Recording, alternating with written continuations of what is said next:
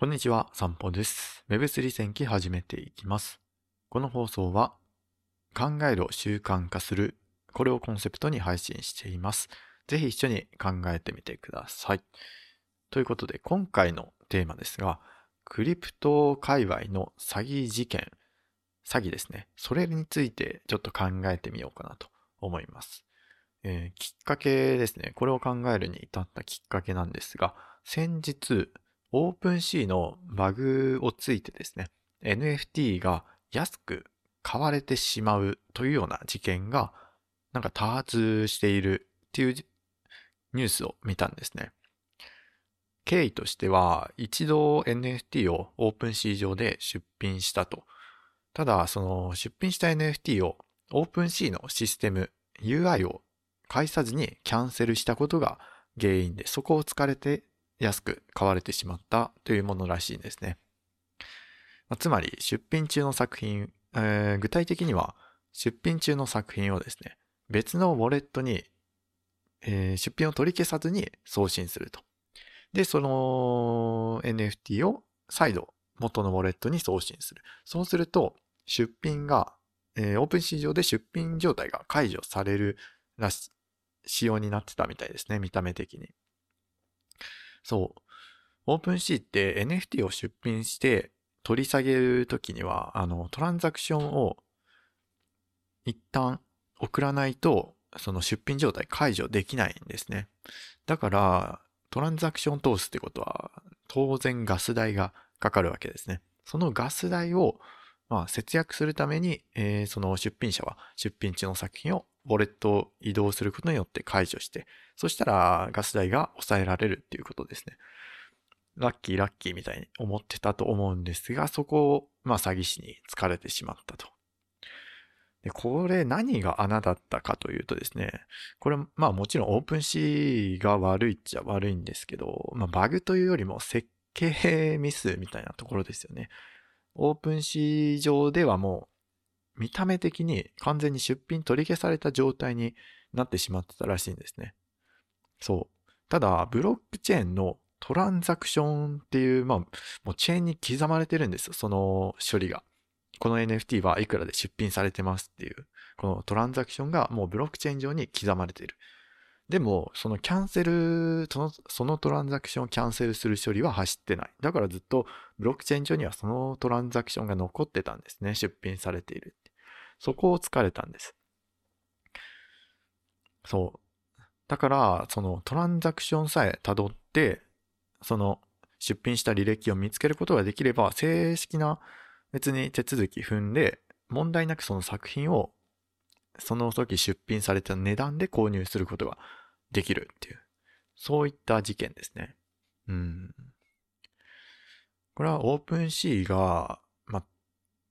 その UI 上で、まあ、見た目で出品取り消しに状態になってしまったことも悪いんですが、そもそも出品中の NFT を別ウォレットに送れてしまうっていうのも結構やっぱり危険なのかなと思いました。僕はもともとエンジニアとかやっていたので、その辺はざっくりですが想像はできるんですが、僕だったら、うん、オープンシーの機能で出品中の NFT はもう送信できないって、トランザクションの取り消しが来るまで送信できないっていう状態にしておくしかないのかなと思ってますね。うん、できるかわかんないですけど。はい。結局、出品取り消すならトランザクション絶対通せよという教訓を得たわけですね。で、オープンシーの、えーそのプラットフォームも何かしら対応したみたいですね。出品中の NFT をどこかへ送ろうと送信しようとした時に何かポップアップが出るみたいな対応がされていたと思います。はい。うん。で、ここから何か学べるとしたら、結局は、まあ、人間が最大のリスクになるんだなっていうところですよね。ブロックチェーンのシステム自体はめちゃくちゃ堅牢なんですよね。もう改善しよう、改ざんしようとしても、なかなか、まあ、ハッシュパワーとか、その、めちゃくちゃ電力使って改ざんしなければいけない。その改ざんに見合っ、労力に見合った利益が得られるかといったら、まあ、そうでもないと。うん、その、そもそも、その改ざんしたブロックチェーン自体を破壊してしまうわけですから、そのブロックチェーンが使われなくなってしまうから、まあ、やる側にとって、うん、なんか旨味はないよねと。だったらどうするかっていうところで、まあ、ブロックチェーンは堅牢だけど、それを使う人間は全然堅牢じゃないわけですね。ミスを犯すわけです。プログラムするのは、まあ、プログラムですね。その、走らせるのはコンピューター。処理するのはコンピューターだけど、そのプログラムを書くものは人間なので、その人間が必ずミスをどこかで犯してしまうんですよね。なので、いくら Web3 が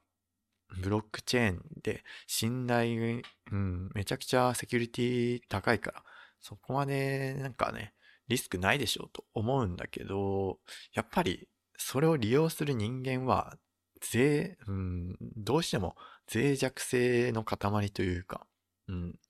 なんか人間はやっぱり感情で動いてますからね、その時の感情によって、まあ、詐欺されやすいっていうことになってしまうわけですよね。うん、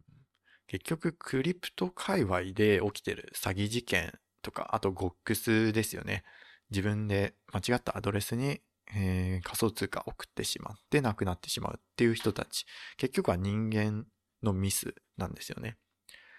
詐欺をする人たちはブロックチェーン上では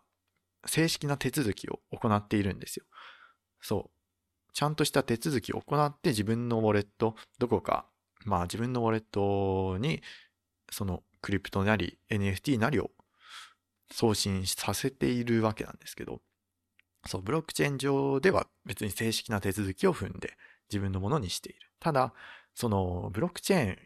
のフロントエンドっていうんですけど、あの、側、ウェブサイトを作ったりとか、オープンシーとか、そういう、なんだろう、ブロックチェーン上に構築されたシステムのことをフロントエンドシステムとか呼んだりするんですけど、そのフロントエンドを自分たちで、まあ、詐欺師たちは自分たちで人間が騙されやすいように構築して、メタマスクつなげさせたりして、まあ、正式な手続きを踏んで、仮想通貨送信させているわけなんですよね。結局騙しているのは人間の方ですと。ブロックチェーンは、ま、改ざんはできないから、じゃあもうそれ使う人間騙した方がいいじゃんみたいな。詐欺師はそこに目をつけているというわけですね。うん。まあ、こういった事件の学びですね。僕らができることとしては、そうだな、最低限、あの、イーサリアムとか、まあ、ポリゴンとかもそうですけど、トランザクションの確認、ブロックチェーンでどういうトランザクションが飛んだかっていうのは自分が、まあ、送信した時でも、何か NFT を出品した時もそうですし、トランザクションの確認は必須っていうことですね。もしトランザクション確認したことないとか、わからないっていう人がいたら、まあ、これを機会に読む努力をしておいた方がいいかなと思います。もう常に詐欺師っていうのは人間のミスを狙ってきますからね。はい。なので、ぜひ、この機会に、詐欺師に騙されないように、トランザクション学んでみてはいかがでしょうかと。そうですね。自分が、自分たちでできることはそのぐらいなんじゃないかな。あとは、むやみやたらにメタマスク、ウォレットを接続しないとか。もし、そのウェブサイトで何か NFT なり購入する際は、必ず、なんて言うんですかね、ドメインの確認も行って、あとは人を煽るシステムになっていないかとか、冷静な判断ができた上で、必ずね、何かウォレットつないだり、NFT 購入したりっていうことができるような状態で挑むしかないですね。はい。皆さんもぜひ考えてみてください。ではまた。